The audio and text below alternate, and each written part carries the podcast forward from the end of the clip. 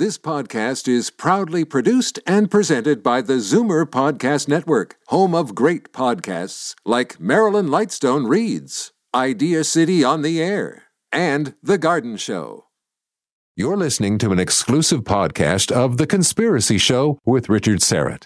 Heard every Sunday night from 11 p.m. to 1 a.m. on Zoomer Radio, the new AM 740. You're listening to an exclusive podcast of The Conspiracy Show with Richard Syrett. Heard every Sunday night from 11 p.m. to 1 a.m. on Zoomer Radio, the new AM 740.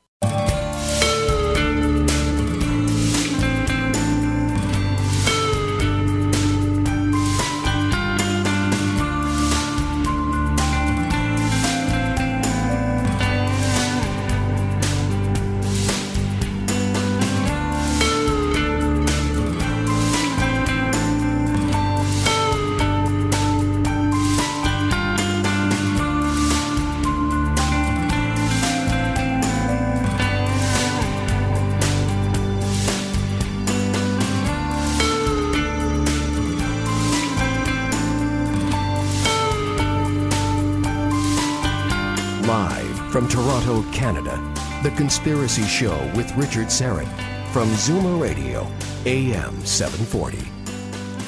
Hello, hello, and welcome to the broadcast. Good to have you aboard, and hope you'll stay with us uh, for the duration. Have a great show coming up towards the uh, bottom of the hour, which, uh, well, that's eleven thirty here, Toronto time. Anyway, we'll uh, talk with R. Gary Patterson, rock and roll investigator. He's really a rock historian and uh, sort of made his bones with the whole uh, Paul is dead uh, rumors that came out uh, back in the, the, late 60s and persist really to this day. Uh, and of course, he's also uh, written a number of other books, including Hellhounds on Their Trail and Tales from the Rock and Roll Graveyard. he's done some tremendous work with VH1. Uh, one in particular that um, I thought was just brilliant was all, all to do with the 27 Club. All of these famous musicians, uh, from Janis Joplin to Kurt Cobain. I mean, the list is as long as your arm. Uh, uh, musicians that checked out at the age of 27. And uh, he's also done uh, episodes or, or, series on uh, Hollywood curses. R. Gary Patterson will be here as we commemorate the 73rd birthday of former Beatle John Lennon. Hard to believe. He's been gone nearly 33 years.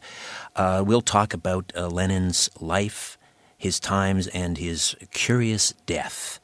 You know, some people still maintain, and I think there's, I don't think he can dismiss it out of hand. Uh, in fact, even the one of the New York homicide detectives uh, investigating Lennon's death admitted uh, to British journalist author Fenton Bresler that there was something very suspicious about Mark, David's Cha- Mark David Chapman's uh, behavior immediately following a Lennon shooting. How he sat down on the curb, he could have, uh, you know, he could have ran across the street and uh, uh, jumped onto a subway and disappeared into the night, and yet he just sat down on the sidewalk.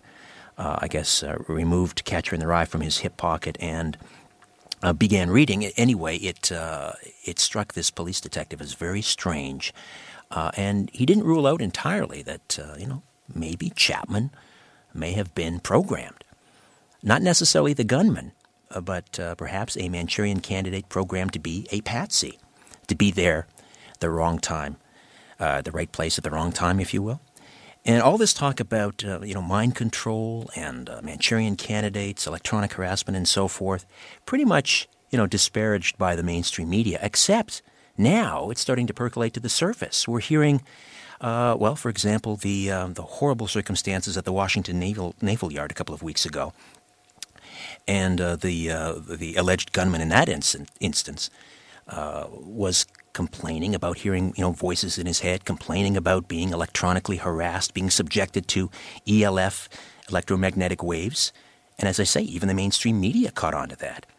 So this whole idea of some shadowy organization uh, targeting certain individuals uh, for mind control, uh, gaining new currency every day, really. And so uh, we'll chat about that. And in the not too distant future, um, uh, Cathy O'Brien and Mark Phillips will be on the program as well. Of course, uh, Cathy, probably one of the most well known high profile survivors of the Monarch mind control program, sort of an offshoot of MK Ultra. Uh, a victim who um, and a recovered survivor. She'll be on the program along with uh, Mark Phillips, who is uh, sort of credited uh, with rescuing Cathy O'Brien from the clutches of this uh, this horrible program. And in fact, uh, Cathy O'Brien and Mark Phillips are coming up to Toronto. I just want to mention this because my good friends Patrick and Kadena from Conspiracy Culture, 1696 Queen Street uh, West, uh, are putting on a spectacular event. MK Ultra and Project Monarch: A Survivor's Tale with Cathy O'Brien and Mark Phillips, and that is taking place Sunday, October the twentieth. And uh, I guess for you know for ticket information, the best thing to do is go to the website conspiracyculture.com and uh, and call Patrick and Kadena and inquire about tickets. However, there's someone else on that bill I think you'd be very interested in, and this is someone who is also very outspoken about uh, mind control and MK Ultra and Hollywood, for that matter. And it's a, a great pleasure to welcome uh, to the program to discuss MK Ultra and how it rules Hollywood. Actress, comedian, writer, television producer Roseanne Barr. Roseanne, how are you? I'm good. How are you? I'm very well, thank you, and uh, welcome to the program. I appreciate your time tonight. You'll be also uh, coming to Toronto on the 20th of October to mm-hmm. talk about MK Ultra and Hollywood. And I'm gonna mostly I'm there to uh, introduce Cathy and Mark and uh, talk about you know some of the stuff you're talking about also. I, I have to commend you, uh, you know, for someone who has your stature in, in Hollywood to come out and, and openly talk about MK Ultra and and uh, it's you know how it has the film and television uh, industry in its clutches. Uh, very brave uh, thing for you to do. Was there a what was? I've always talked about it. You have. I've always talked about it. Yeah, yeah, I have for decades talked about it. Um, I'm from Salt Lake City, Utah, so you know I, I've seen a lot of stuff, and uh, you know, mind control is, you know, that's a huge subject, and I'm glad that, uh, you know, I'm glad to be part of of uh, bringing it more to people's attention. Was when you say you've been talking about it for decades, I mean, but when you when you talked about it, I guess more recently, it really uh, caught a lot of people's attention. Why was that? I mean, what was there for you? Um, this moment this aha moment where you sort of lined up all of you connected all the dots and, and, and it became clear to you that MK Ultra was was running Hollywood? Well, you know, it doesn't just run Hollywood. It, you know, I mean, there's specific things that, uh, you know, there are specific things that Hollywood does, but it's not just Hollywood. It, it's the it it's the collective unconscious. It rules all that. Um, you know, and it has since uh, you know before before uh, you know from Germany. That, that's where it all came from. Monarch and all that stuff came from Nazis. So I, I'm Jewish, and uh, I, I always was on the trail of it since Operation Paperclip when they brought over Nazis to the United States to head um, you know our medical um, you know you know medical and space and health things you know, I've always just kind of been very interested in in uh, following that, how that happened, how how people we supposedly defeated came to, you know, pretty much run our country. Yes, uh, it seems several decades later, and they did it with mind control. And you know, it's not it's not just um, you know, Hollywood, it's religion too, and all popular media. It's the news. It's everything. Sure, it's it's, it's pervasive. Patriarchy itself. I mean, it's patriarchy itself. It's a it's a hierarchical system that terrorizes people so that uh, they can't think. Now, when when you talk about, and, and I'm going to talk about Hollywood here, and, and, and I, I agree. I mean, it's, it is pervasive, um, but I'm just trying to wrap my head around, you know, the statement that it it um, it rules in Hollywood. Are you talking uh, sort of in broad terms, in the sense that they have uh, used film and television as sort of a mass brainwashing tool, or are you talking even more specifically, for example, where individuals, let's say um, uh, actors, artists in Hollywood, are in fact victims of of mind control, ritualistic well, abuse, and so forth? Both things. Both things. Mm-hmm. You know, um, you know, it's it's it's the uh, narrative that everybody in this country swallows, and it's in every movie, all television, all media. It, it's a big fat fairy tale, and uh, you know, if you break it down, and uh, and uh, you know, really break it down and and see how it works. Yeah, it has victims, and it has agents. Right. Uh, well, I mean, we, we, have known that there is sort of a, uh, a, a, an entertainment li- a CIA entertainment liaison office, and, and the CIA will fund Hollywood movies. Uh, and, and try to shape the message. Did you ever experience oh, yeah, any of that firsthand? Try. It doesn't try. It definitely shapes the message, and nothing gets made that's out of that that it doesn't approve. Nothing won't be made. No movies, no TV, nothing comedian, no, no, actor, uh, writer, producer uh, Roseanne Barr uh, with us talking about uh, MK Ultra, and uh, she will be uh, in Toronto along with Cathy O'Brien and Mark Phillips on October the twentieth. Um, conspiracy yeah, I'm, culture. I'm going to be there talking about how we can heal from it, and that's what I want to bring to this whole discussion. And Cathy and I talk a lot about what what are the ways that our returning troops and other people who have PTSD and uh, you know things that are trauma based programming and uh, just living with trauma itself. What what are the things we can do to get over it, to put it behind us, and and heal from it? And that and that's what we're I'm going to be talking well, about. We're going to take a time out in just a few minutes. Can you stay with us? And on the other side, maybe like we can talk about that. Sure. Okay. Before we before the break, though, I just wanted to ask you. Uh, I mean, you've you've talked about uh, having been treated for a, dissoci- a, dissociative identity disorder, and and I know mm-hmm. from uh, uh sort of a casual historian looking at the uh, sort of the origins of MK Ultra and the Nazis, and and sort of the barbaric methods that they used. We're talking now 70 years ago uh, mm-hmm. through ritualistic abuse uh, to create uh, in in an otherwise healthy mind to fracture the psyche and create right. a, a, dissociative identity disorder. Uh, that's right. The that, perfect the perfect slave. Yeah, that's seventy years ago, and I, I just uh, do you ever think about you know that's what they were doing seventy years ago. What could they be capable of doing now? Well, you know, I mean, you said it yourself. What they're capable of doing now. I mean, you know, they're they're capable of a lot of things, and uh, you know, the only thing they're not capable of is uh, fixing anything or um, apologizing to people or or turning around uh, you know the big march to the edge of the cliff where they want us all to jump off. Those are the only things that they're incapable of changing. I mean, you, you, we, we talked about the, the Nazi, the origins of, of this program with the Nazi scientists and, and, and uh, so forth who were brought over to America, exfiltrated, uh, some of them escaped the hangman's, hangman's noose at Nuremberg, uh-huh. uh, were exfiltrated in the United States. Uh, and, and, and, and largely took over the security apparatus, uh, which is, as you say, is kind of strange. Supposedly, the Allies won the war, and yet they turned this over to the Nazis. Um, right. But uh, it, it, I'm just wondering, though, that well, the music is coming up here. We'll take a time out. We'll come back. Roseanne Barr discussing MK Ultra. We'll talk about how we can get out from under this uh, and much more. Here on The Conspiracy Show, stay with us. Welcome back, and neglected uh, off the top to uh, welcome a new affiliate, KFLA, uh, sorry, KFLD AM 870 in Yakima, Washington.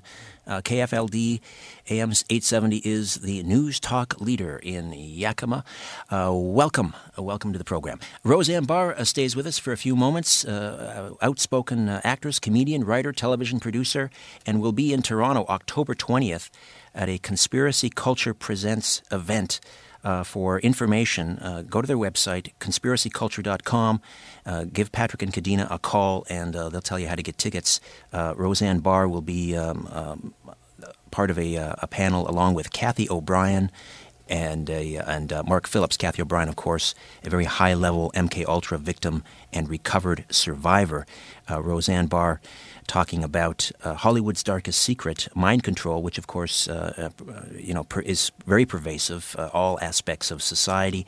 Uh, Roseanne, you, you, wanted to also talk about how we get out from under this, and for people who, whether they've just been um, you know brainwashed or or perhaps even specifically targeted, and we're hearing every day from different people who, who believe they are being targeted, uh, electronic har- harassment, organized gang stalking, and so forth. What, what, what do they do? What does who do? Well, what what what, what what what can people do who, who believe that they are? Well, all of us, I guess, are victims to a certain extent of brain brainwashing and mind control. Right. How do we get out from under this? Well, if you have PTSD or DID or any of these uh, kind of um, mental health issues that come from trauma-based, um, I guess you could say, shock and awe. That's one way of saying it.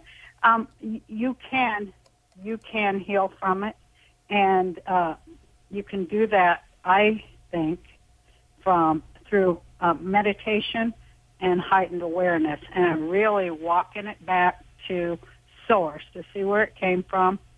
And also, we're, we're very much for uh, the legalization of marijuana in the in the treatment um, of uh, PTSD and and stuff like that because you know it definitely helps, and and we hope that. Uh, we're seeing like progress all over the United States with uh, our our troops who have PTSD and uh, and uh, the Veterans Administration, all these places accepting marijuana now more and more as a treatment for PTSD.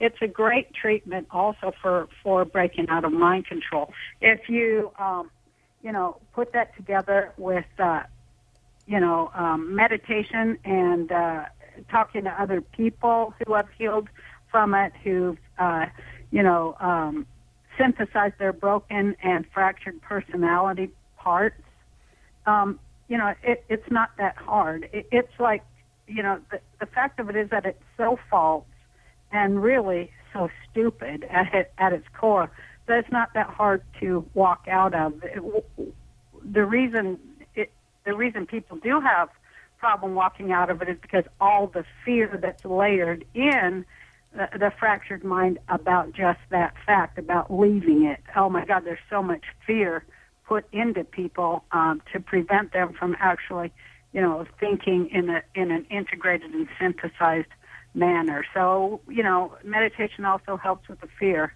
So it's like directly, you know, facing it directly and head on with uh, like-minded people, and and we can get out of it, and um, you know, and turn it around, and and uh, you know, try to stop it, and and and and also give some logical analysis to it so that people can understand that make also making it visible is so important because the reason it thrives, one of the reasons, besides the fact that it's sealed in violence and all kinds of other psychological terrors, is uh, because it's invisible and because it's so pervasive that you can't even see it. So when it becomes visible, it, it really, really loses a lot of its a lot of its sting and a lot of its power. Um, but we have to bring it into visibility, and that's why we're doing what we're doing because we've seen a lot of people, we've seen many people uh, get free and turn and turn their mind and their life and everything else around.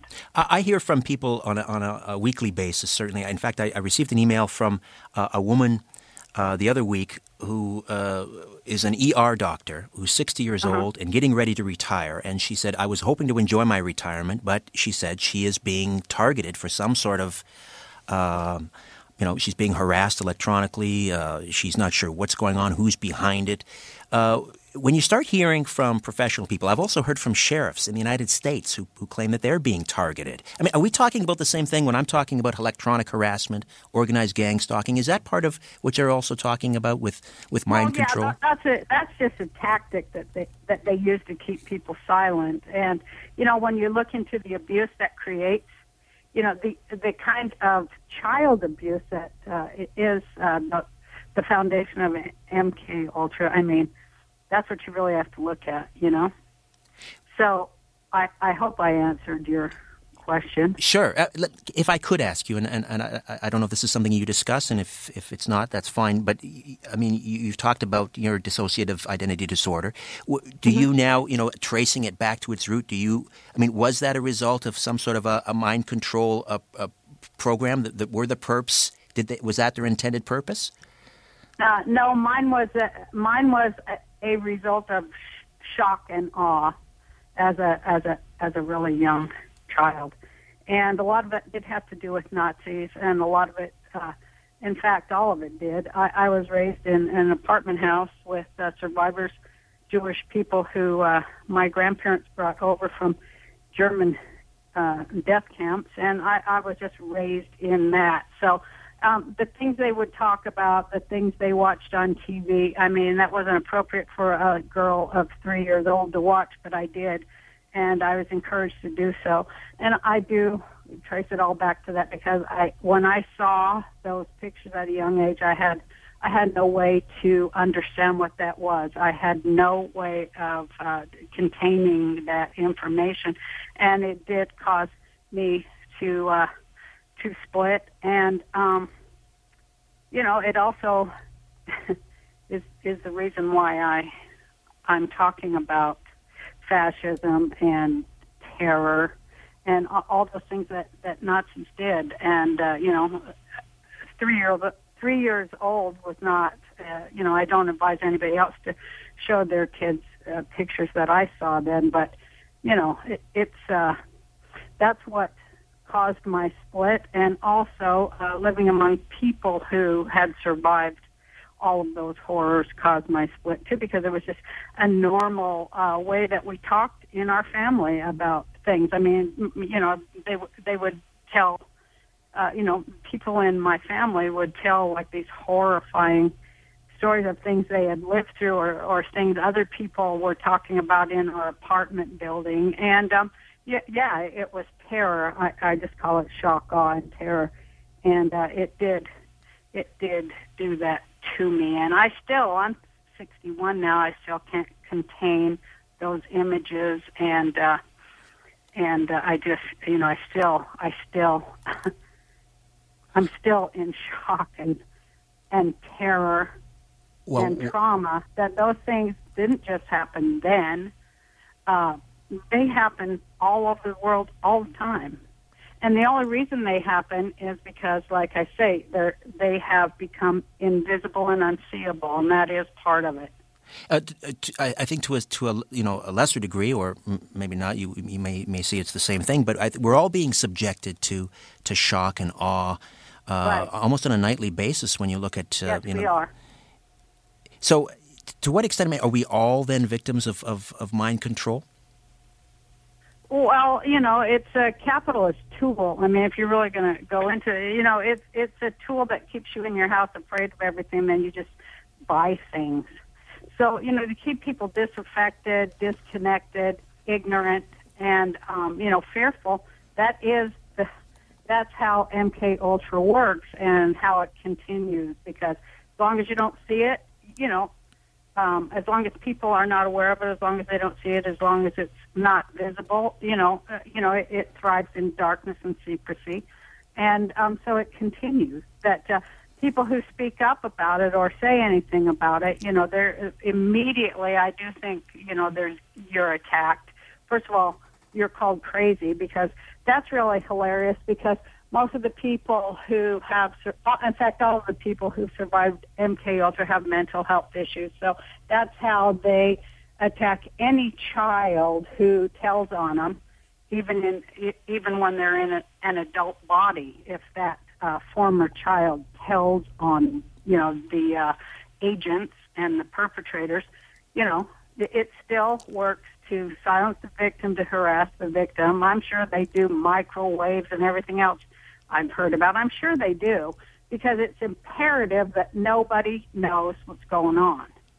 Otherwise, it couldn't continue. Like I say, um, you know, if the American public were, you know, was was uh, aware of what would go, what's going on in in our government in our country, they they would stop it and demand accurate representation in government from their representatives.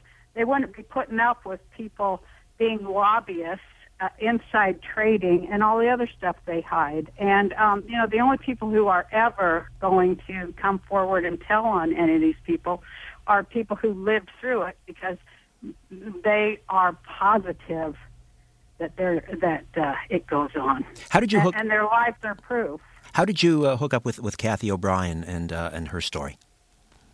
Well, we have mutual friends. I used to do a radio show in Los Angeles at KPFK Radio, and uh, that's I had we had mutual friends there, and I had Cathy on as a uh, as a radio guest and, and interviewed her, and you know we just really liked each other right away because we was like on we're on like so much of of the same wavelength in, in the way that we understand how the brain works, how it works when it's been divided, and how it works incredibly like an incredible machine when it has facts uh, and things like that and has some some level of integration, then this human machine, this brain, is a, a, a mighty mighty weapon.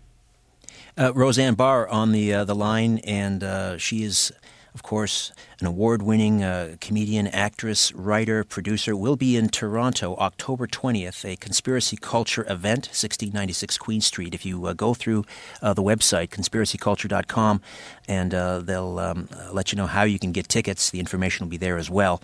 And uh, Roseanne will be here introducing. Uh, Cathy O'Brien, of course, a high-level MK Ultra survivor, along with Mark Phillips, who helped rescue Cathy O'Brien, and Roseanne Barr will be speaking about MK Ultra and uh, and Hollywood. And I'm so happy that it's in a church. Last time Cathy and Mark and I spoke, we also spoke in a church in Los Angeles, and you can find that online. Um, and uh, I think that was the same subject, MK Ultra, in in uh, Los Angeles about five years ago, and uh, so things have really, you know, they've really moved forward since that time. And uh, that's for sure. I was mentioning that that that, that, that uh, the, the, idea of mind control and electronic harassment and so forth is starting to gain currency in the mainstream media because of some you know horrible tragic events. Are you at least heartened by that aspect that that, that the mainstream media seems to be waking up? Well, you know, uh, yeah, I'm very heartened that people all over our country and everywhere in the world are are like, you know, going to the next level of awareness where where we have to go if we're going to save ourselves. So yeah, I'm thrilled, and you know, I I I do whatever I can do every day in my life, simply because I don't like fascism. I don't like, uh, you know, sexual abuse of children. I, I, I don't like any of that stuff, so I have to fight every day. Otherwise, I feel like, you know what I mean, uh, that I I can't just sit back and and take it easy, especially now where it's starting to catch fire and people are like actually talking about it, naming it, making it visible. I mean, it's very exciting, very cool. I, I'm happy for I'm very happy and excited for people to hear Cathy O'Brien speak because she's a fantastic speaker and Mark's a great speaker. And, um, you know, the information is, uh, it, it, it's extremely healing information. I'm going to also give people uh, ways to breathe, to relax themselves so that, you know, right now I do believe that a lot of mentally ill people are being activated. You know what I mean? Yes they're being activated through drugs and all the other things they do to people who have, you know, problems, first of all, because they're divided.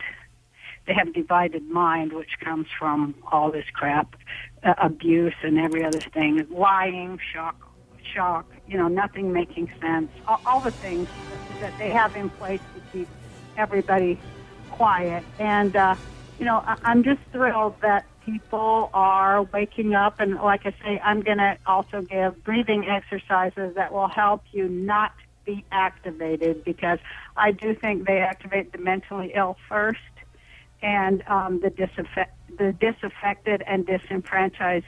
They're they're working real hard to activate them too and to turn us all against each other. But Rose. I really believe, like if we have some kind of tool that allows us to self calm, you know what I mean? And yes. not be activated when we feel our blood pressure rising, when we feel our heartbeat speeding up. We can fight on a personal meditative level, and that's where this whole battle is really taking place in the penthouse of the mind, the penthouse level of the mind. And Cathy and I have, uh, you know, talked for many, many years about uh, meditation and how it is a great weapon against mind control. All right, and we look That's forward to we'll doing. we'll look forward to hearing you on October the twentieth, right here in Toronto. Roseanne Barr, thank you so much Hey, for your time. you. All right, good night. Back with more of the conspo- conspiracy culture as we talk John Lennon here. Stay with us.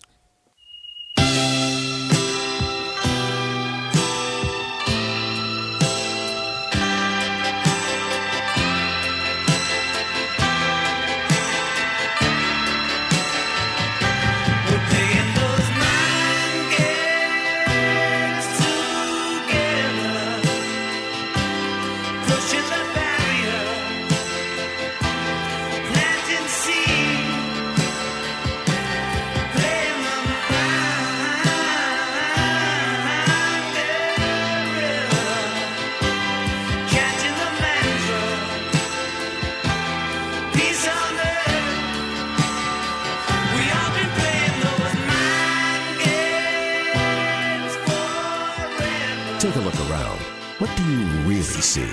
This is where you can tell all about it.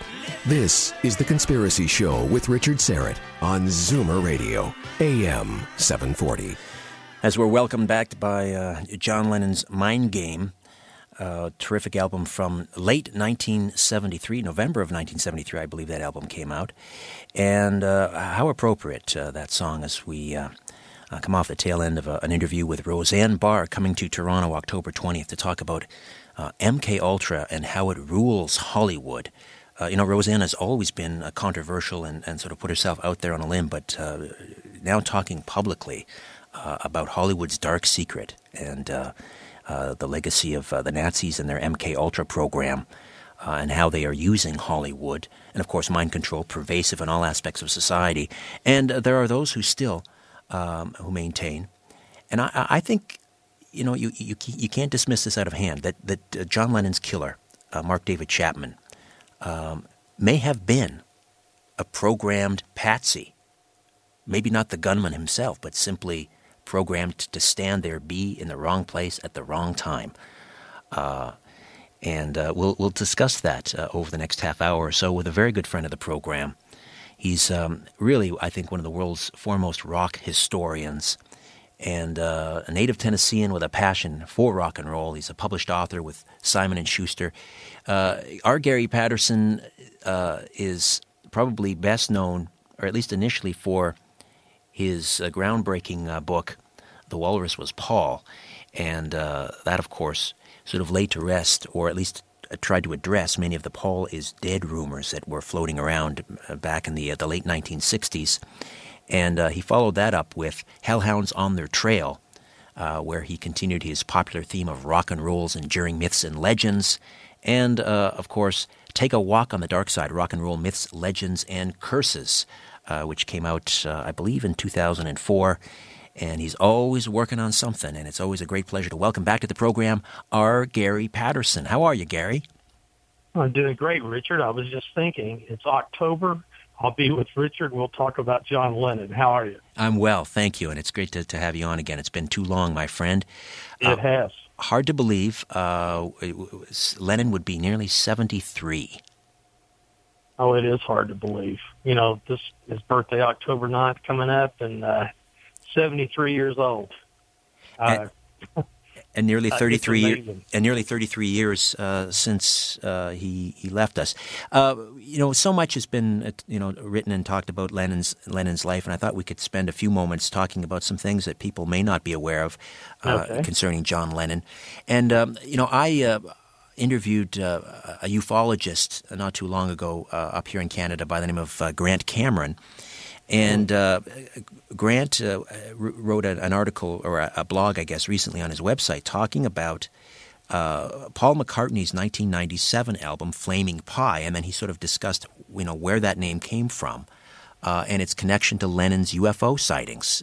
Uh, what can you tell me about Lennon's sort of? Uh, I guess he had two sort of close encounters.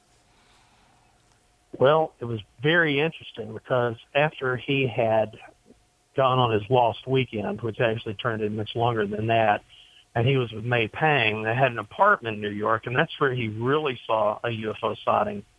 And uh, have you ever interviewed May? Has she been on your show? Um, I, I didn't speak with her. I was producing a show, and I had May May Pang on the program, but I don't think we talked about that.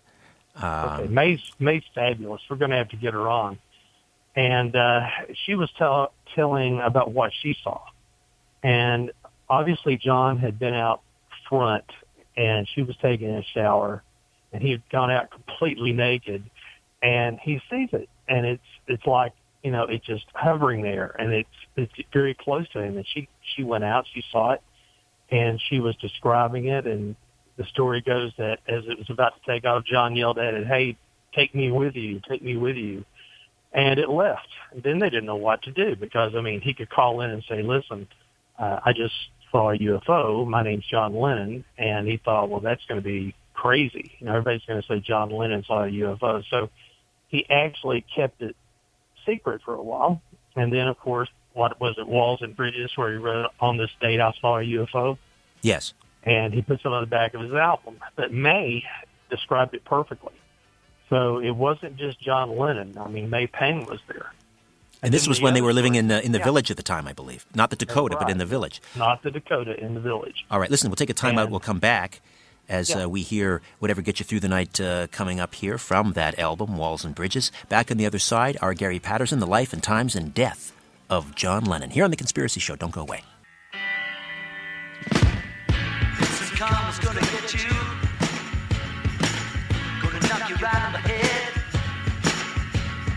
You're listening to The Conspiracy Show with Richard Syrett from Zoomer Radio, AM 740. Welcome back. R. Gary Patterson is uh, with us as we uh, commemorate what would be the 73rd birthday of former Beatle John Lennon. Uh, here's something may, many people may not know about Lennon. He was a choir boy and a Boy Scout. Uh, Lennon, the great rock and roll rebel and iconoclast, started his singing career as a choir boy at uh, St. Peter's Church in uh, Liverpool, I guess, and was a member of the 3rd Allerton Boy Scout Troop. Uh, R. Gary Patterson, uh, we were talking about uh, his UFO encounter in Greenwich Village I guess sort of the early to mid 70s when he was living with May Pang at the time. Uh, he and Yoko were estranged. Now, what precipitated that uh, that separation? Uh, when when she basically kicked him out and said, you know, go to L.A. and come back when you're ready. Well, it's kind of interesting. Uh, May Pang suggests that it's because Yoko wanted John out of the way so she could have an affair with a member of her band. And she actually allowed, or she actually had May go with John. And May really didn't want to go. But she convinced her to go with John. They went to Los Angeles. You know, they rented a place. They ran in with Harry Nilsson. Uh, the two, Be- well, two of the Beatles would come out and visit. So in her book, I mean, she talks about, you know, the lost weekend, which actually was much longer. And then when she fell in love with John, Yoko would call every day and someone had some form of control over him. But eventually the song you play, you know, whatever gets you through the night that he did with Elton John, he told Elton if the song ever hit number one, he had performed with him live. He did so in New York and that was the night he and Yoko got back together again. And May was out, just left out. And May told me that uh, when John was murdered, that she received a call from uh, his friends in in London and didn't want her to be alone. I think she spent that night with David Bowie in New York. So, you know, and May, you know, she's a very bright lady, and she she was someone who assembled all the studio times and kept the records and uh when John would record and one of the strangest things, you remember number nine dream, right? Yes, yes, Well, you remember that voice that goes, John whispers his name? Yes. That was May Pang. Ah. But after Yoko comes back, Yoko takes off May's voice and she does the Johns on Number Nine Dream. Oh, Now, interesting. Kind of, yeah, I thought there that One of the things I noticed about now, I want to get back to the uh, the other UFO encounter he had at the Dakota, uh, the, the story that Uri Geller tells. But before that, uh, you know, talking about the the tracks on his albums, and and I've always noticed, you know, Lennon loved to double track his records, and and then I, I Mm-hmm. heard recently that Lennon did that because he actually hated the sound of his own voice. Is that true? Have you heard that? You know, I know that a lot of artists hate the sound of their voice. Jimi Hendrix hated the sound of his voice, and that's why, like on Purple Haze and some of the other songs, he's in the background with a lot of reverb. But John Lennon had one of the greatest voices in rock and roll. But I guess after a while, you sort of hear yourself and you hear every flaw you have. It's like you look in a mirror and you see every imperfection. And I think John was a perfectionist when it came to it. And I think double tracking it made it, you know, made it better. Yeah, apparently he But asked it's um, like- he yeah. asked George Martin to cover the sound of his voice. He said something like, you Yeah. know, "Can't you smother it with tomato ketchup or something?" Yeah. Uh, you know, George Martin would, would say, well, this is the greatest voice I've ever recorded in rock and roll, you know, and he still says that. I mean, Lennon's voice is fabulous. And when you listen to the Beatles and, and you grow up with them and you listen to it all the time, you'd be surprised how many songs John actually sings, Yes, you know, the yes. hits. And of course, Paul has his share too, but you know, John was really the singer. He was the one who really pushed these songs. Uh, the uh, the Uri Geller uh, story, uh, where where Lennon was, I believe at this point now he's back in the Dakota. He wakes up one night and Uh-huh. he has this strange alien encounter. Are you familiar Yeah, with that story, the Uri Geller yeah, story? He's, yeah, he sees a light under the bedroom door. And when he gets up, he opens the door and he swears that there are at least three creatures in the Dakota and they're like bug-like, as he referred to them. And he tried to, like he was trying to step on them. But then a ray hits him and he's paralyzed. And he finds himself like floating back into his bedroom. And Yoko doesn't notice anything about this. And back into his bed. And when he wakes up, he has these three strange stone-like objects in his hand. And before he was murdered, uh, Uri Geller says that Lennon had told him this story and he gave him the stones. And he says, I don't know what these are. They may be a passage on a UFO, you know, like a ticket. But, you know, if you look at them, you have them. And then he was murdered. So Uri Geller has these guns. I don't know if I've ever seen a picture of them or had him come out and actually show them anywhere, but that's the story. Amazing. And well, given you know uh, Lennon's um, drug use, one could sort of dismiss that. On the other hand, uh, the the the, uh, the other UFO encounter with May Pang uh, seems to have you know some some some credence to it. So hard to dismiss it out of hand. It'd be interesting to talk to Uri Geller. I, I, there was one quote I, I think that was attributed to Geller uh, that Grant Cameron was telling me. Uh, Geller said, "Now I, I thought they were sort of like uh, egg shaped or something," and Geller said that he did, he was afraid to have them checked out in case they you know they found on them you know in small writing "Made in Taiwan" or something. I guess he didn't want to destroy the destroy the myth uh, or, or so forth. Well, the myth the myth makes a great story if it is. You know, I mean, it's just fascinating, and uh, maybe when Lennon yelled, "Hey, come back and get me," or "Take me with you," then maybe that's what they were trying to do that night. R. Gary Patterson is with us, and uh, we're talking about uh, the uh, the life and death of John Lennon. What are you working on these days, Gary? Well, right now I've got several chapters of a new book, and I'm flying out to Denver Saturday and Sunday. I'm recording two television shows with uh, George Noory for his uh, for his well his, his show he has called Beyond Belief. So I'll be doing two shows with him on Sunday, and then flying back on Monday. So I'll be I'm a little busy, but I've got I've got time and and I've got some great stories coming up. So it's going to be fun for me. It's just uh, a matter of getting everything down and and budgeting the time so I can do everything. but you know, you know how it is, Richard. It's just uh, you just got to you just got to do it. Excellent, of course you do. You got to keep, you got to persevere. Um, getting back to uh, to John Lennon, and uh, I, I mentioned you know I was talking to Roseanne Barr off the top. We were talking about mind control, and uh, uh, there is obviously a connection to that with Lennon, and and and the uh, the theory that Mark David Chapman uh, may have been programmed either as the gunman or as uh, as a patsy, simply to stand sort of in the wrong place at the wrong time.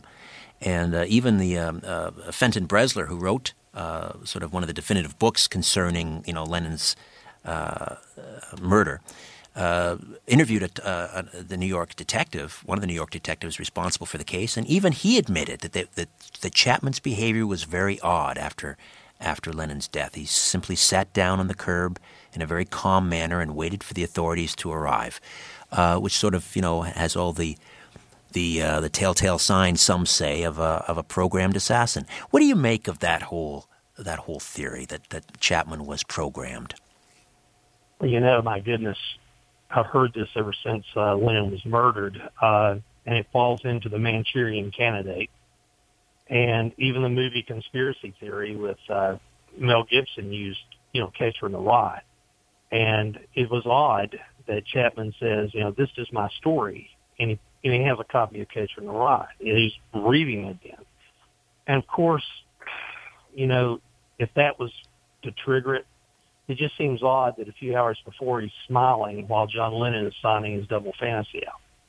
And then he has enough to come back and say John Lennon and shoots him five times and kills him and just calmly sits there. I mean, to me, psychologically, it doesn't seem like something a normal person would do.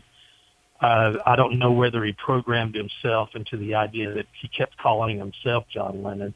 He married an Asian woman you know, like John had with Yoko.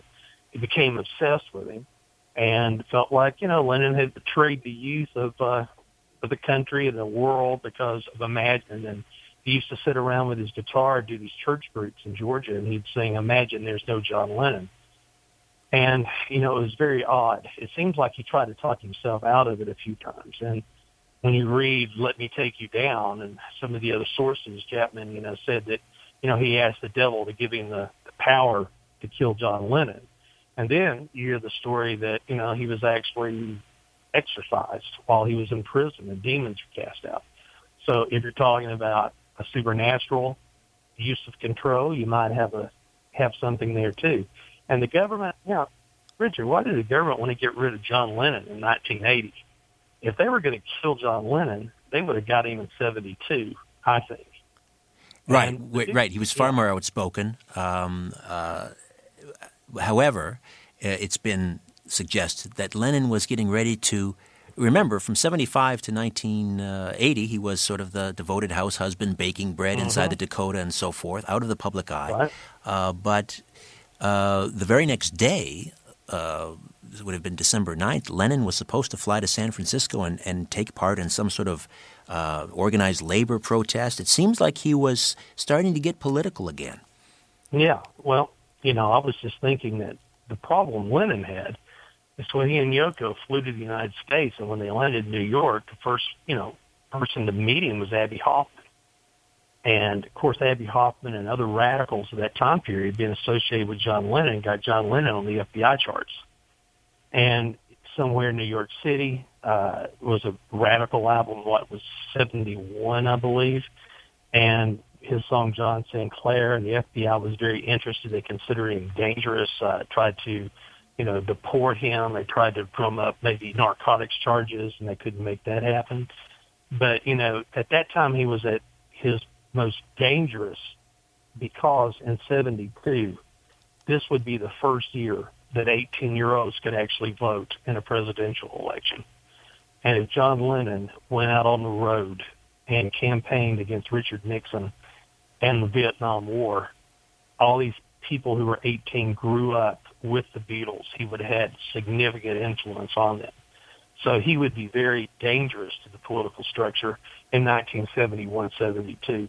In 1980, if he was regaining his uh, equilibrium, so he would go out and he would campaign on social issues, he could be dangerous. But you know, a lot of times there's a big difference when you're doing, you know, John Sinclair and, and a radical movement in 71 and watching the wheels go round. And, you know, perhaps that would be one thing that you eliminate him, you don't have a problem. Now think of the counterculture. When you had the counterculture, who were the main leaders? You had Jimi Hendrix. The Black Panthers were involved with Jimi. Right. You had Janis Joplin. You had uh, John Lennon, you had Jim Morrison, and those were your big four. And Mama Cass too, by the way. She had a lot of radical background groups, and what do they all have in common? They were all dead. Right. And Lennon lasted longer, 1980. I mean, when you have Hendrix and Janis Joplin and Jim Morrison, when Hendrix died, I think it was two weeks before Joplin, she said, well, I'm glad I didn't die today because he would have got all the press. Well, she died two weeks later. And Morrison was in Miami, and he told his friends, he said, you know, you're drinking with number three. And he was dead in Paris. And you take a look at all this, it, it's just odd that at Monterey and, you know, with Lennon, probably the greatest radical of all, being dead by 1980, I mean, what are the, what are the odds of that? Indeed. Indeed. Well, Gary, uh, always a pleasure to have you uh, with us, and let's not leave it so long next time. Let's um, let's see if we can get uh, another show together, maybe before the end of the year. And uh, good luck with all of your projects. Richard, we just need to work on something together and have some fun. That's for sure. We will talk. Uh, in the meantime, I really encourage people to uh, take a walk on the dark side. Rock and roll myths, legends, and curses available at uh, good bookstores everywhere and Amazon.com, of course. Uh, Gary, thanks again for this. Be well, my friend. All right. You too, Richard. Talk to you soon. All right. You can say hello on Twitter at Richard Syrett, the website richardsyrett.com. And as always, follow the truth.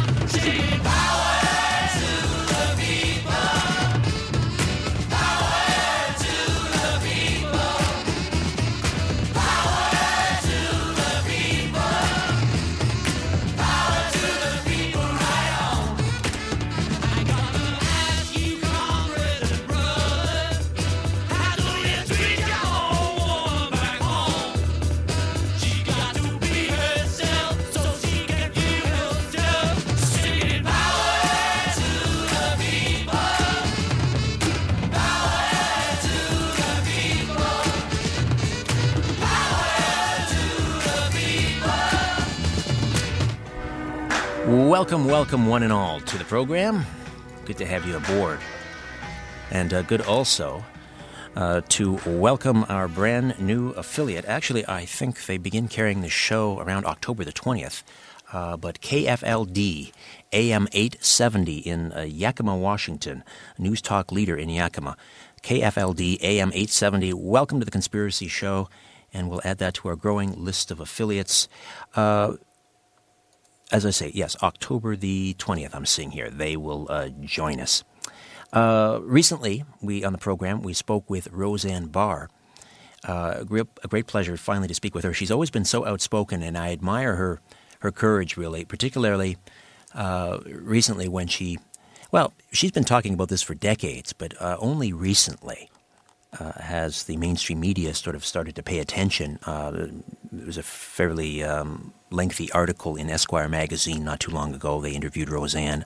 Uh, part of that interview, they talked about her comments in which she sort of revealed Hollywood's uh, dirty secret, and that is uh, that it is ruled by MK Ultra uh, and mind control. And uh, she's actually coming to Toronto October the 20th, and she'll speak about that. Uh, that this is a, a, conspiracy culture special event. Our good friends Patrick and Kadena down uh, on uh, Queen Street, 1696 Queen Street. Uh, go to the website, conspirit.com, and uh, you can get tickets. Uh, this will be a Q&A and a meet and greet and a book signing. And one of the things that Roseanne Barr is going to do, in addition to speaking about MK Ultra in Hollywood and, and how we can all sort of recover from this mass brainwashing that's being achieved in part through the entertainment industry uh, and shock and awe uh, is um, and, and, how to heal from that. But she's also going to be introducing uh, Cathy O'Brien and Mark Phillips.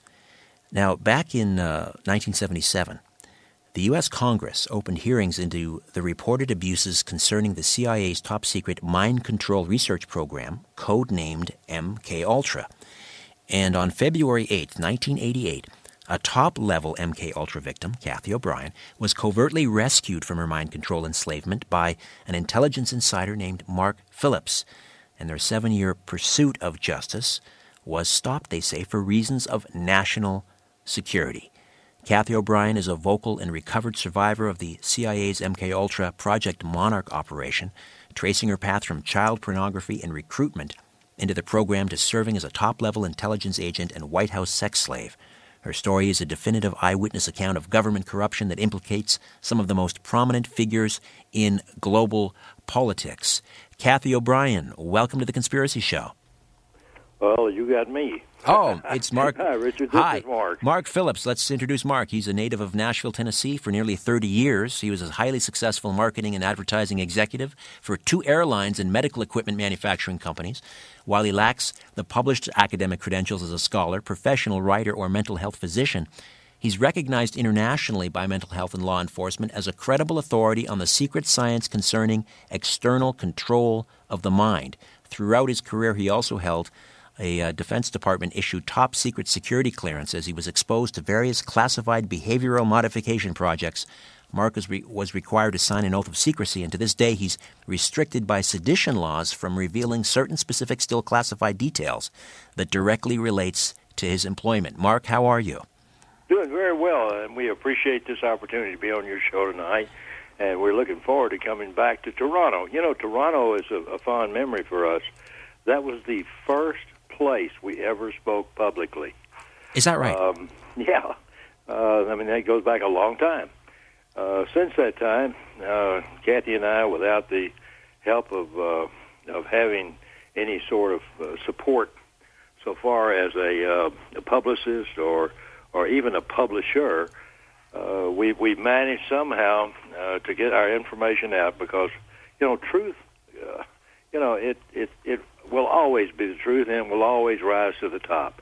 And when people hear it, no matter how far out of its uh, out of their experiences um, or even knowledge base, uh, it's still they can begin to open their eyes and see what's happening. And we're, we're very we're very pleased to say that uh, Trance-Formation of America, which was our condensed testimony that we gave before Congress or provided to both houses in Congress, um, is now in 14 languages, and it's in its, its 16th, I think, edition. Is what we're going into uh, in the English uh, uh, language. So it's it's all been done with no advertising, no marketing, uh, nothing except word of mouth. Mark, how, give us the. Uh, you know, I, I wish we had uh, you know three hours. Really deserves three hours to, to, to, drill down into this topic. But how did you come to to rescue Cathy O'Brien from Project Monarch? Well, uh, it's a, it's a long story, but I'm going to make it as brief as possible.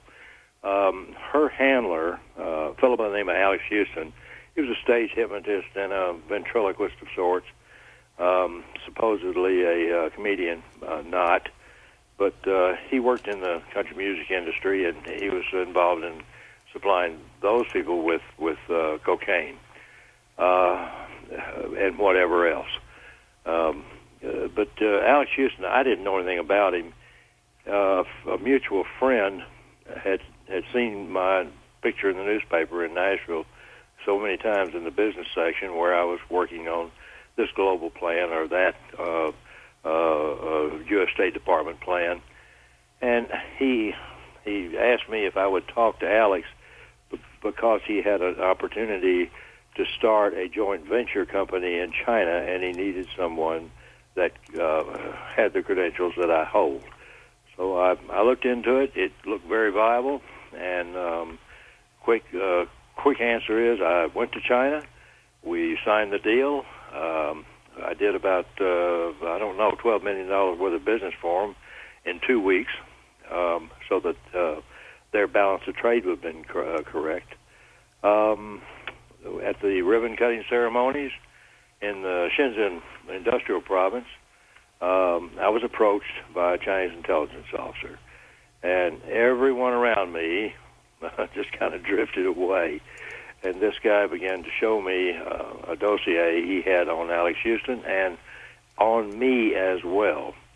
Um, he didn't seem too alarmed over the fact that I had worked for the uh, Defense Department or that I had worked for the intelligence communities. Um, matter of fact, he, he he just wasn't concerned about that at all. What he was concerned about was my business partner, Alex Houston, who was, of course, not there. But um, he told me, he said, this man has got to be out of our our agreement, or we'll have to cancel it.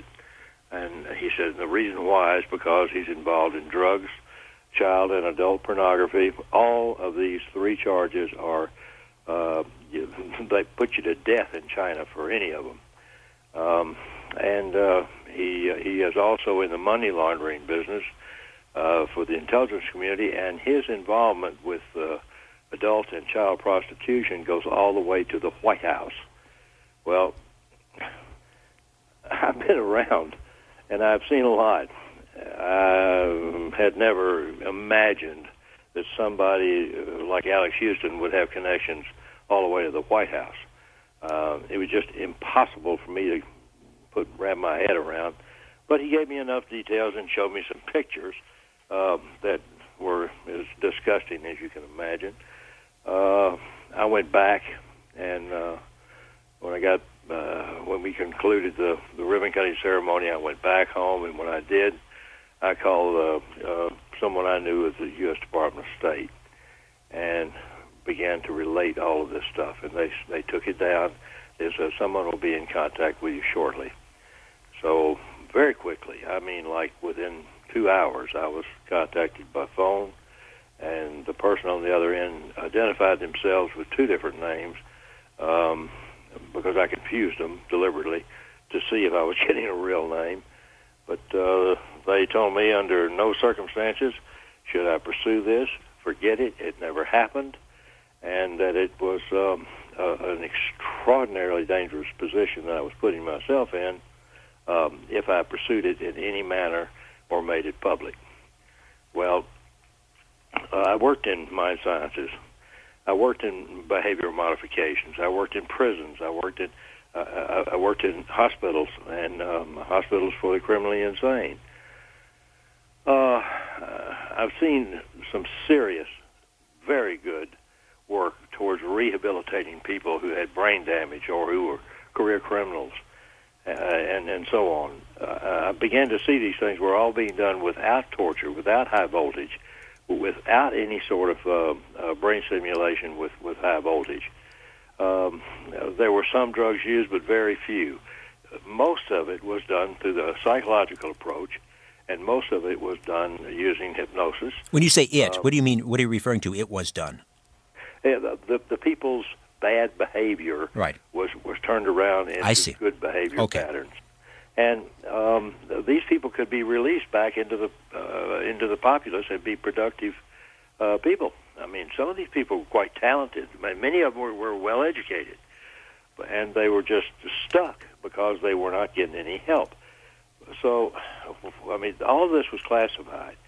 And uh, I talked uh, to many of the people I worked with, and believe me, um, uh, there are some books out there that talk about. Um, I have to skip over to this a project that involved bringing the Nazi and fascist scientists in to the United States.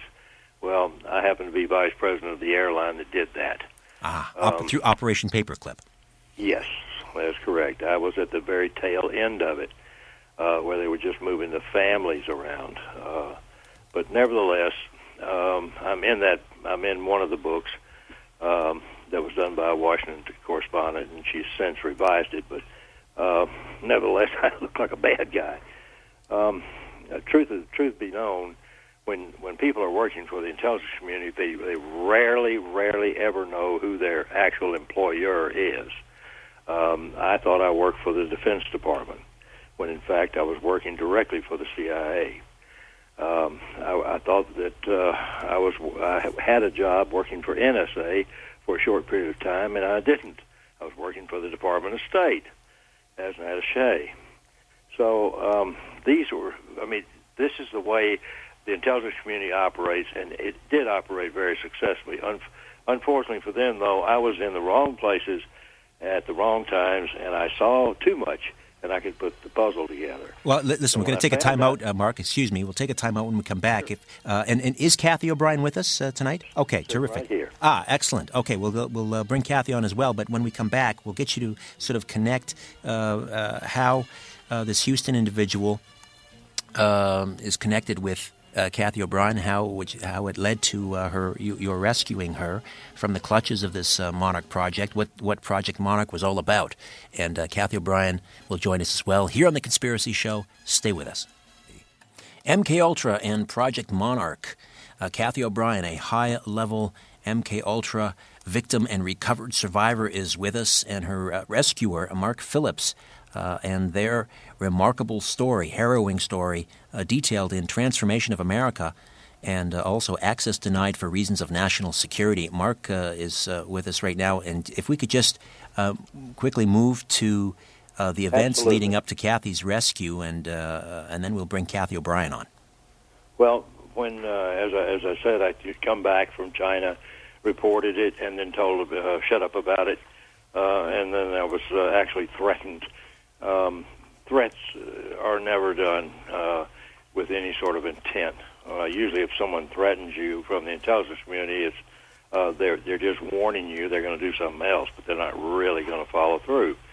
Um, I was very fortunate in that I had worked in the same areas of uh, psychological warfare that the guys that I was talking to uh, were were um, attempting to to uh, invoke on me, and it wasn't working at all. But uh, when I saw Cathy O'Brien uh, and her daughter uh, for the first time, it was at an airport at the airport, and she looked exactly like a 1960s uh, medium level prostitute um, with a perpetual smile plastered on her face.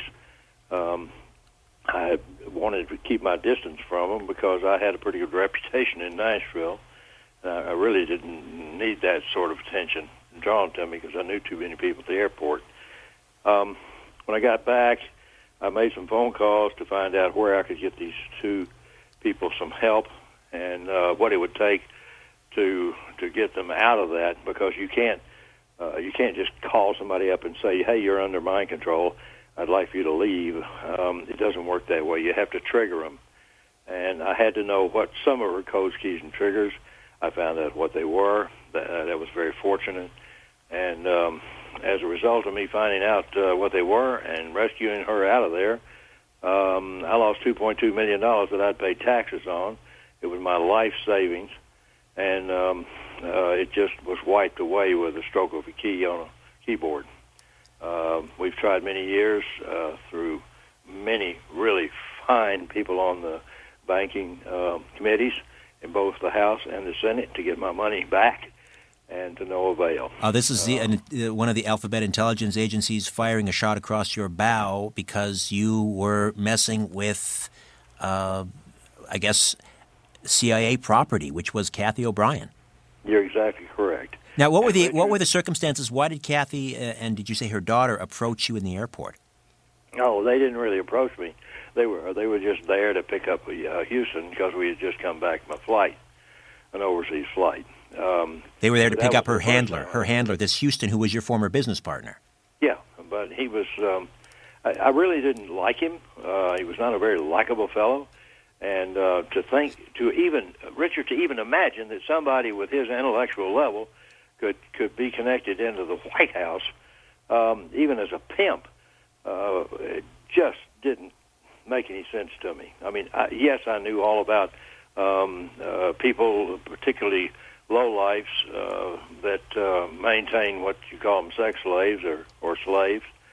Um, there were very few of those kind of comments made around me, but nevertheless, I didn't know uh, that uh, what these guys were doing until I found out they were using trauma-based mind control. Trauma-based mind control is uh, um, they found drawings in in the, some French caves. CIA's got pictures. I got pictures of them, and uh, that was done thousands upon thousands of years ago in a pictoreogram, uh, a pictorial uh, sequence. So the idea is that you, you ritualistically uh, uh, abuse someone to the point where uh, their their psyche is fractured, compartmentalized, and then that person uh, is uh, it's basically dissociative disorder. Uh, Roseanne Barr, of course, is, uh, has gone public. This is what she endured. Uh, and and then once you fracture that psyche and compartmentalize the brain, you can hide secrets in the different compartments, and even the victim doesn't isn't aware that No, those the victim is totally unaware. right. And so they're used So to, to pass information. Uh, I'm sorry. They're used then as as mules. Uh, they can pass uh, the, uh, secrets, Oh, uh, you know, to, to intelligence groups and so forth. They can also be programmed to to uh, to be assassins and, and different things. Well, I had seen uh, people involved in espionage, uh, both corporate as well as uh, state secrets that were caught. Uh, these people were, were programmed, and it was um, the job of the, the units that I worked within to extract the information out of these people, reprogram them with more information that uh, some of it would uh, would be self uh, uh, toxic to the whole uh, um, the whole of the information that was provided to them. In other words, you know, it was like the formula for rat poison. Uh, two tenths of one percent is deadly. The rest of it is all nutritional uh, for for the rat, and that was what we did. And uh, these guys would go back to their homeland with all this new, fresh information. They would turn it over to them, uh, to whomever, and then uh, they'd be sent back in uh, because they were very happy that uh, they thought they had great information. When in fact, it set our enemies years and years behind um, in, in their research and development of certain things. All right, let's. Uh, if I could, let me bring uh, Cathy O'Brien aboard. Uh, Cathy, welcome to the Conspiracy Show. Hold on, I'll hand her the phone. All right. Hello. Hi, Cathy. Welcome to the Hi. Conspiracy Show. Good to have you aboard. Well, I appreciate it. And uh, again, uh, Cathy, uh, you and Mark, along with uh, Roseanne Barr, will be speaking in Toronto October the 20th at an event uh, sponsored or presented by Conspiracy Culture. ConspiracyCulture.com for uh, information and details on how to get tickets. Cathy, we don't have a lot of time, regrettably. Uh, how are you being used uh, um, specifically by uh, or as a as a CIA um, asset, if you will?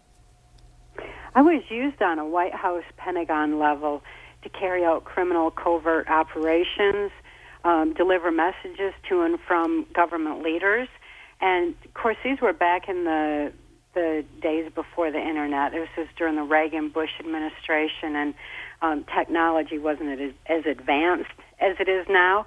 And besides, they felt it was much more secure to put it in the information in a mind control slave my, like myself, who could only deliver verbatim what I was told to told to do. The criminals that were in control of my mind, that are still in control of the U.S. government today, um, just believed that I could never be deprogrammed to remember those things that I'd been tortured and programmed to forget. And um, they just never counted on someone with Mark Phillips' background, someone who had, uh, who was privy to um, information, would actually be using it for good to restore a mind rather than um, control one. How, how, why did they choose you? Uh, why did they? Were you just swept off the street one day, taken to some uh, lair and and uh, abused to the point where you developed a dissociative disorder that they could use for their for their advantage? Well, my my father did that. I was sexually abused as a child, and he was using me in child pornography that was being sent through the U.S. mails. And at that time, um, this criminal faction of our government um, was actually sanctioning um, the local Michigan mafia child pornography ring in order to target children like myself because it was known through Hitler, Himmler research, and more that children who were horribly abused would be prime candidates for MK Ultra mind control. Um, abuse makes a person highly suggestible, and when a child is abused to the extent that I was prior to age five, um, it created a dissociative identity disorder, which um, made me easy to program and uh, and be led. At that time, the politician who was from our area, he was just a local politician back then, was Gerald Ford, and that's the same Gerald Ford that went on to become the um, unelected president of the United States. And as his political career rose, so too did my victimization. That's how I came to be on a White House Pentagon level. And you, how were you used in the capacity of a sex slave? Too were you were, were other politicians, political enemies, uh, placed in compromising positions with you so that they could be blackmailed? Absolutely, well stated. Yes, um, because I had been sexually abused, my sexuality was heightened, and therefore um, they, that was used to for blackmail, uh, compromising positions, um, and it brought me in and out of the White House, um, and and I was also prostituted to various government leaders. All this is detailed, of course, in our book Trance-Formation of America, and um, Trance-Formation of America is our congressional testimony condensed and put in book form, which is now in law libraries worldwide. Now, uh, take us uh, so that we understand. Many of us, our, our knowledge of of uh, you know mind control is limited by Richard Condon's uh, The Manchurian Candidate, and you know uh, someone receives a phone call and they say, you know, how you know it's time to play Right. a little solitaire. I mean, is that the way it works? That you're going about your daily business, all of a sudden there's a code word, and you're you suddenly become someone else. You go off and you do these uh, these uh, these things, uh, horrible things. Uh, you have no memory of them, and then all of a sudden you wake Right. up and you're back onto your your normal schedule. How does that work? Right. Yeah. Um. You you described it quite well. Um. But as far as having any kind of a normal uh, life, I didn't. I lost that at a very early age because when uh, trauma occurs repeatedly and is uh, systematic, then it it just leaves it where there is no more conscious thought. Under MK Ultra mind control, I had no um, ability to reason or consciously comprehend anything, no ability to question. I didn't know how old I was, what the date was, um, how much time was passing, because without any kind of continuity of conscious thought, there's no ability to comprehend time passing. So, therefore, I didn't really have any kind of a normal life from about the age of six years old on right up until um, Mark rescued my daughter and I in 1988. Yes. How did that happen? turning How did how did Mark rescue you? Well, I was turning 30 years old, and at 30 years old, there's electrochemical changes that happen in the brain. Oftentimes, people who have been abused will begin to remember around age 30 because it's just the way the brain is, um, the way it operates. Because of that, I was to be killed at that point so that I would die with the information that I had been exposed to, just to make sure that none of it would ever leak in um, from the compartments the way it had been compartmentalized in my brain. And um, when that happened, that was right at the same time that Mark Phillips came into my life, and um, Because his ex partner was your handler. Yes, he was. Yes, he was, and he was sending me off um, to be killed, and knew that I was going to be, and um, had um, when when Mark rescued me, I couldn't think to trust him for him to be able to help me. I couldn't think consciously in, at all. Besides, I'd long since given up on the idea that good people even existed in the world. But I saw that his animals trusted him. Mark had fox, he had um, raccoons and other animals, and they all just loved him. He's a real nature person, real attuned in harmony with the the beauty of life like that.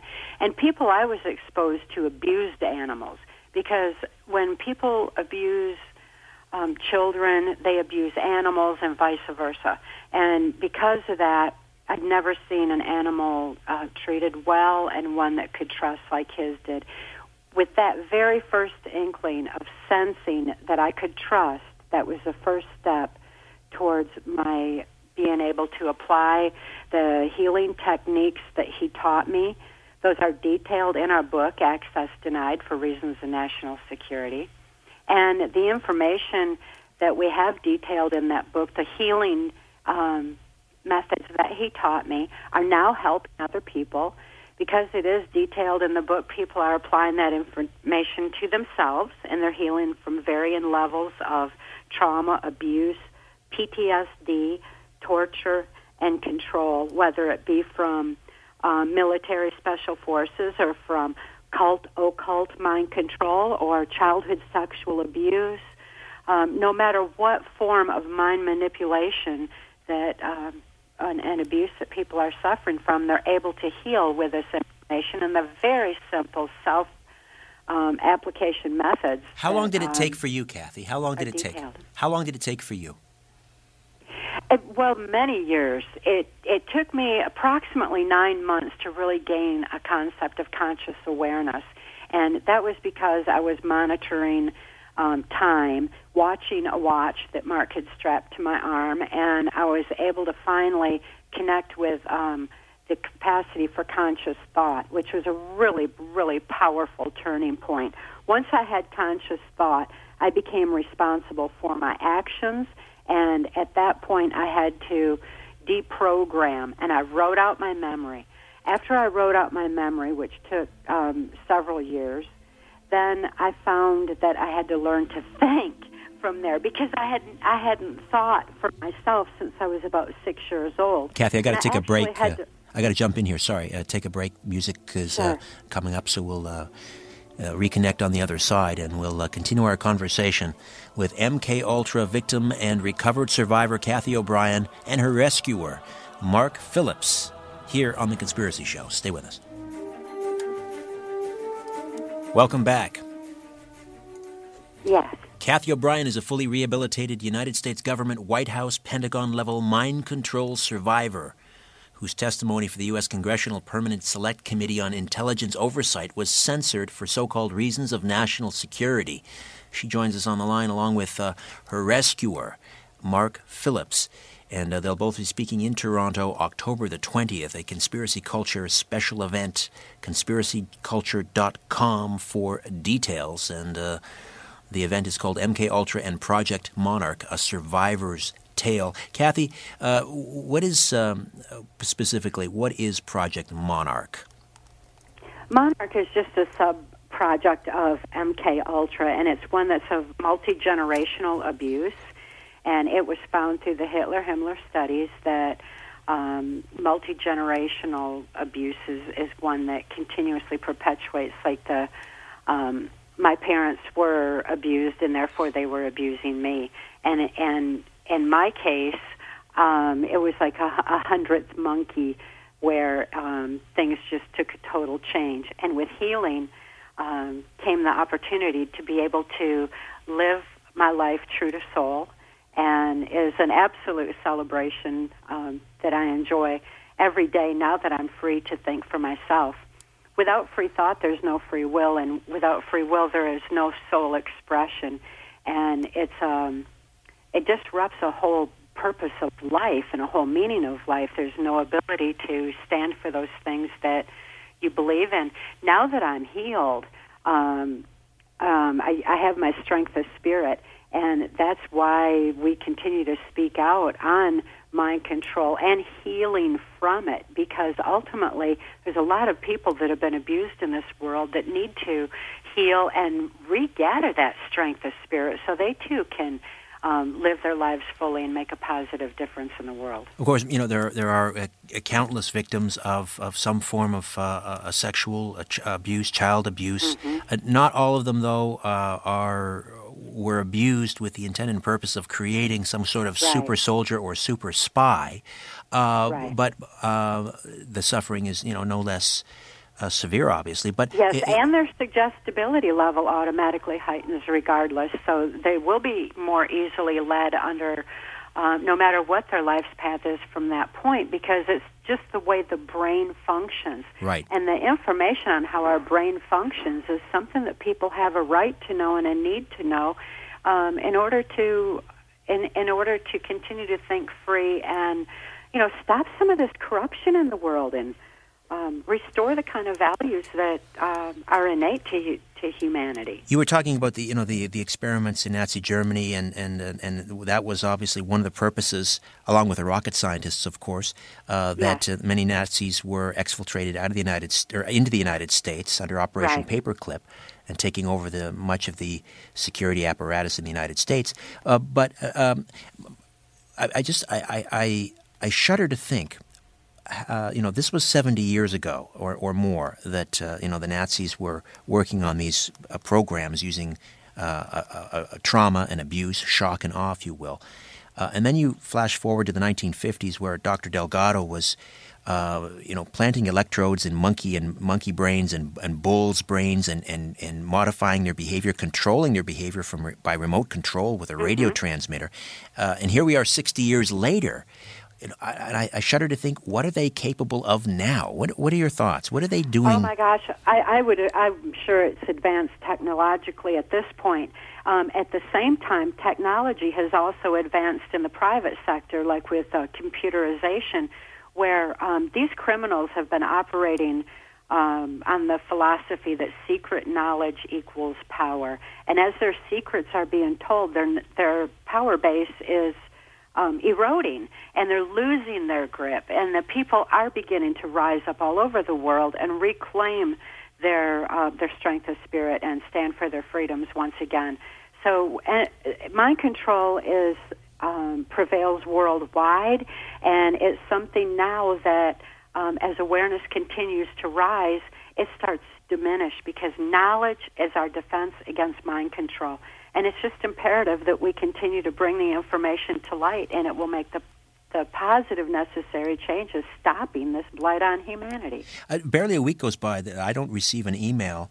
Uh, uh, in addition to the radio show, I have a, a television show uh, that airs across Canada, and one of the episodes uh, that aired uh, in repeats recently was on electronic harassment, and that spawned all of these emails from people who saw the episode. One from an, a 60 year old woman who says that she's an, uh, an emergency room doctor who was looking forward to retirement, but recently uh, began uh, was uh, victimized uh, by what she suspects is some form of electronic harassment.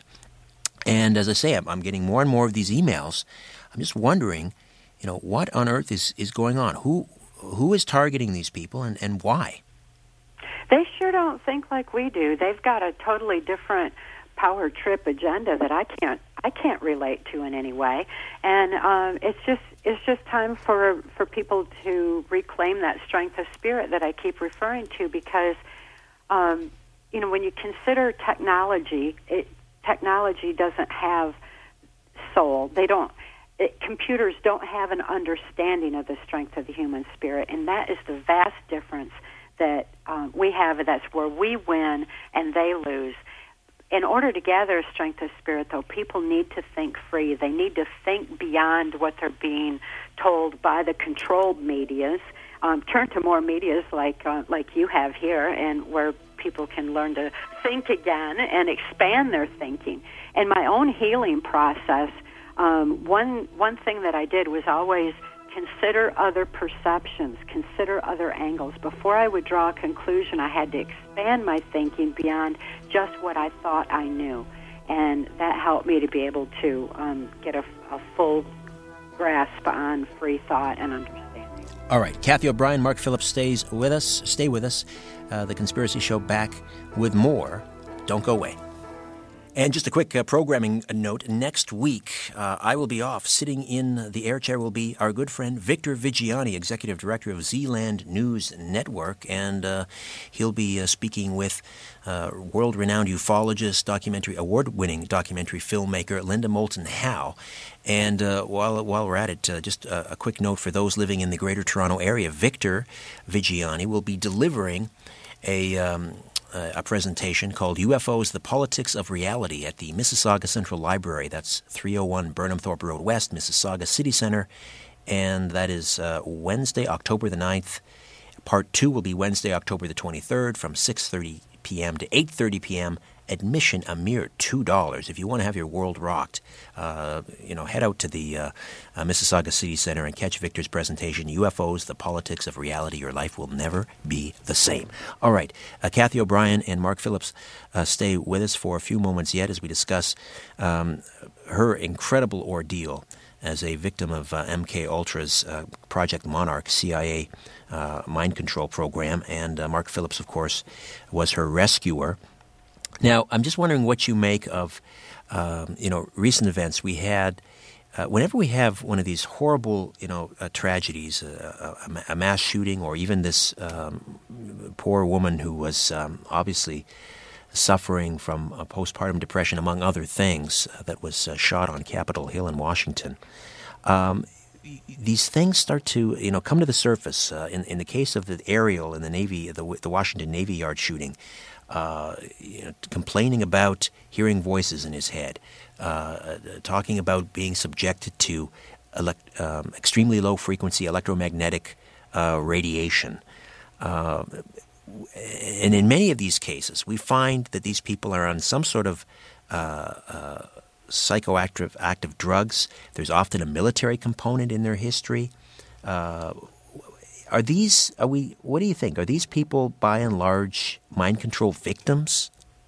Well, mind control is a common thread weaving through um, all these all these traumas that we're seeing, and then in addition to that, when society continues to see that kind of trauma, it also starts um, rendering them more suggestible and more easily led. Fear is a, a great controller, and um, truth frees us from fear, and we just simply need to learn the truth of mind control. And once your eyes are open to that truth, you'll begin seeing it um, all around and be, begin to understand what's happening in our society in a manner where we can start to um, reclaim our minds, our lives, and our peace and harmony.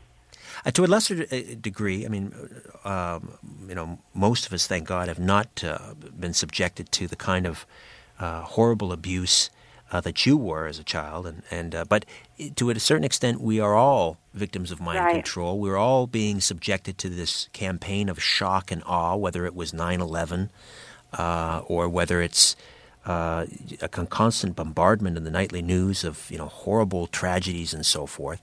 Uh, for for those of us who are, I, I guess, uh, victims of, of brainwashing, what what what can we do to uh, you know to uh, reclaim our our our liberty and our sanity? Um, realizing that it's a problem is, is the first step. Awareness is always the first step towards positive change. But learning to expand thinking and, and thinking further. One of the first things that Mark taught me in that regard was to voice no negatives without a solution. Since what I'd experienced was so negative, you know, that certainly put my mind in a little bit different direction where I had to um, push my brain and start to learn to think further beyond just what I'm told. And everybody needs to exercise their their brain out a bit and um, learn to expand their thinking and realize the the goodness of humanity is um, is what prevails in this world. It's not it's not this negativity that we're being bombarded with at the moment. MK Ultra is. I mean, I, believe at one point there was a. I'm not sure if it was CIA Director Woolsey or or, or some CIA CIA director stood up in, in, in Congress and, and said, admitted that there was an MK Ultra program, but that it was no longer operational. Is that true? Uh, well, that's that's been said several times, and um, every time it's brought up, it's oh, it stopped, and then it's just pushed underground and pops up in, in another way. Until uh, people everywhere become aware of it, um, it's going to take a, a natural evolution um, with the knowledge in order to make the the actual change. You know, people just need to reclaim it for themselves instead of count on Congress to do it for us. Congress isn't going to do anything but continue to perpetuate lies. The uh, you know uh, the incredible, uh, incredibly horrible. Um, you know, uh, fact of missing children. You know, you see children on, on, on posters, and, and uh, every street corner these days seems to have a picture of a missing child. Yeah. Uh, do you have a, a handle on what percentage of these missing children are in fact caught up in some organized child sex ring, or which ultimately may lead to this um, MK Ultra program? Um, I, I can't imagine what what numbers that would be, but you know, anytime something like that occurs, uh, you've got a trauma, and when trauma occurs, the brain automatically um, compartmentalizes it. So with the conscious mind, you know, having that compartmentalized and um, and the memory of it pushed deep in any way, it leaves a person suggestible and easily led. It leaves the the subconscious open and vulnerable, where the, it's going to be led. So you know, mind control is a sliding scale. Whether it's a kind of robotic mind control that I experienced, or if it's the kind that people experience just by information control and turning on their television and watching the horror of of the nightly news or something. You know so any child that's um missing or um, abducted in any way has got to be suffering some some horrible uh, ramifications from that. All right, let's uh, go to the phones, and we have uh, John in Tennessee. John, welcome to the Conspiracy Show. You're on the line with Cathy, uh, Cathy O'Brien. Well, uh, first, uh, it's actually Sean. That's Sean. okay. Though, All right, but- thank you. Welcome, Sean. Yeah, Sean in Tennessee. Uh, I just, I'm just glad that the word is really getting out about this because it is so crucial. Um, I've often wondered. I, I don't know if I myself personally have been all that victimized from this myself, but um, I mean, it's really kind of hard to really pinpoint anything specifically. But um, It sounds like you have suspe- suspicions, though, that Sean, that you may have been victimized by a mind control program. Uh, yeah, um, I don't know if it's to any kind of extreme degree that I often hear about now with with these people, such as what happened in the yard there in, in Washington D.C. Um, I did happen to, you know, you, you know, over a period of years when I was a lot younger, uh, be put on certain, uh, you know, types of drugs, you know, uh, but I do know that that isn't really as much a problem anymore. Essentially. Um, but I do often wonder, you know, like it's mostly I notice the thing with information control, you know, which most people commonly have, and uh, I, I do, you know, I've I've I've have had a lot of ideas just like this over the years, but I, I didn't really know how to explain, you know, like exactly what this your guest is explaining or not. But it just kind of confirmed what I figured all along that we, we've got people that do this kind of stuff in our government, and I've always been, I think, with good reason, cynical of a lot of folks in the government because of this. All right, Sean, uh, good to hear from you, and I uh, appreciate your call. Thank you. Uh, cynical is, is, right. Cathy, how do you respond to, to uh, you know, many people listening, perhaps even thinking this is just beyond the pale to think that, you know, um, members of uh, our government, uh, maybe you know, leading all the way up to the White House, would be party uh, to such heinous crimes involving child pornography, child sex rings, uh, just too unimaginable, really. Well, the the evidence is there, and it's it's continuously um, coming forth in the news because with the internet, the information is is definitely getting out there, and even with um, some that has come out recently, it's shown that um, Hillary Clinton, for example, was involved in it. So it's it's they're they're different than than we are in many ways because. Wait, wait a second. Uh, Hillary Clinton w- w- has been involved in a mind control pro- program, or we have to be careful about this. Obviously, oh. We're, we're talking well, about a public yeah, figure. She's, she is named in um, both Trance-Formation of America and Access Denied, and she was just removed from her State Department job for. Um, for running prostitution and um, other well, that, criminal activities. So. Okay, that, well, we have to be careful about that. I'd have to say, you know, uh, that's uh, a pretty serious allegation.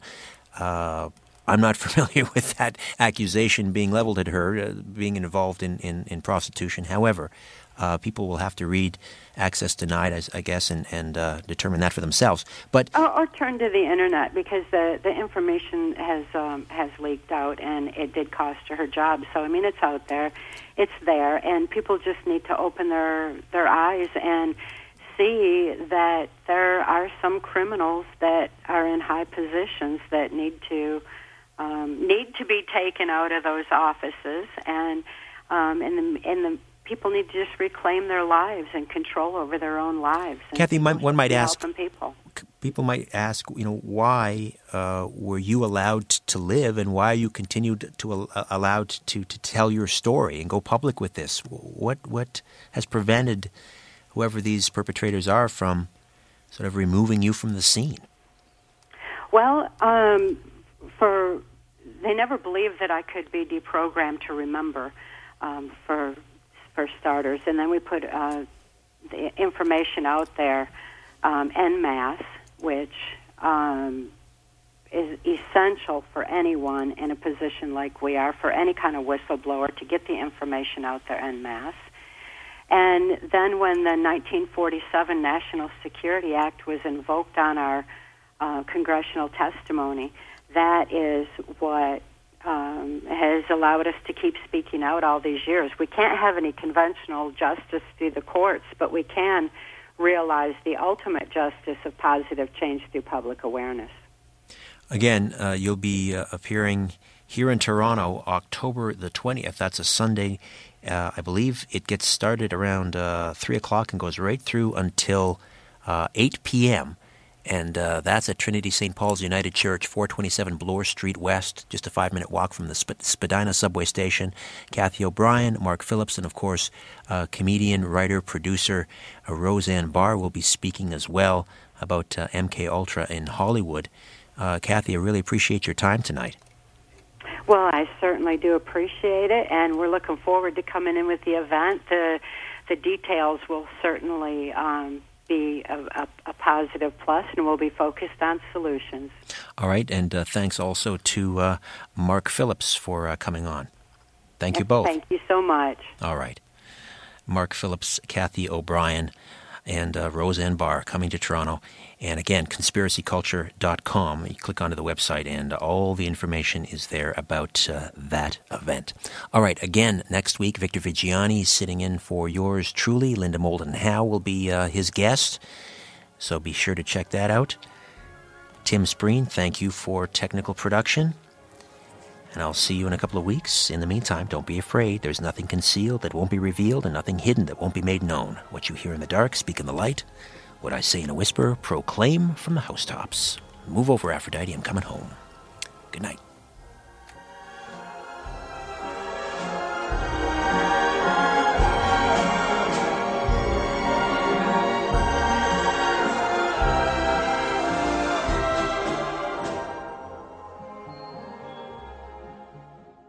This podcast is proudly produced and presented by the Zoomer Podcast Network, home of great podcasts like Marilyn Lightstone Reads, Idea City on the Air, and The Garden Show.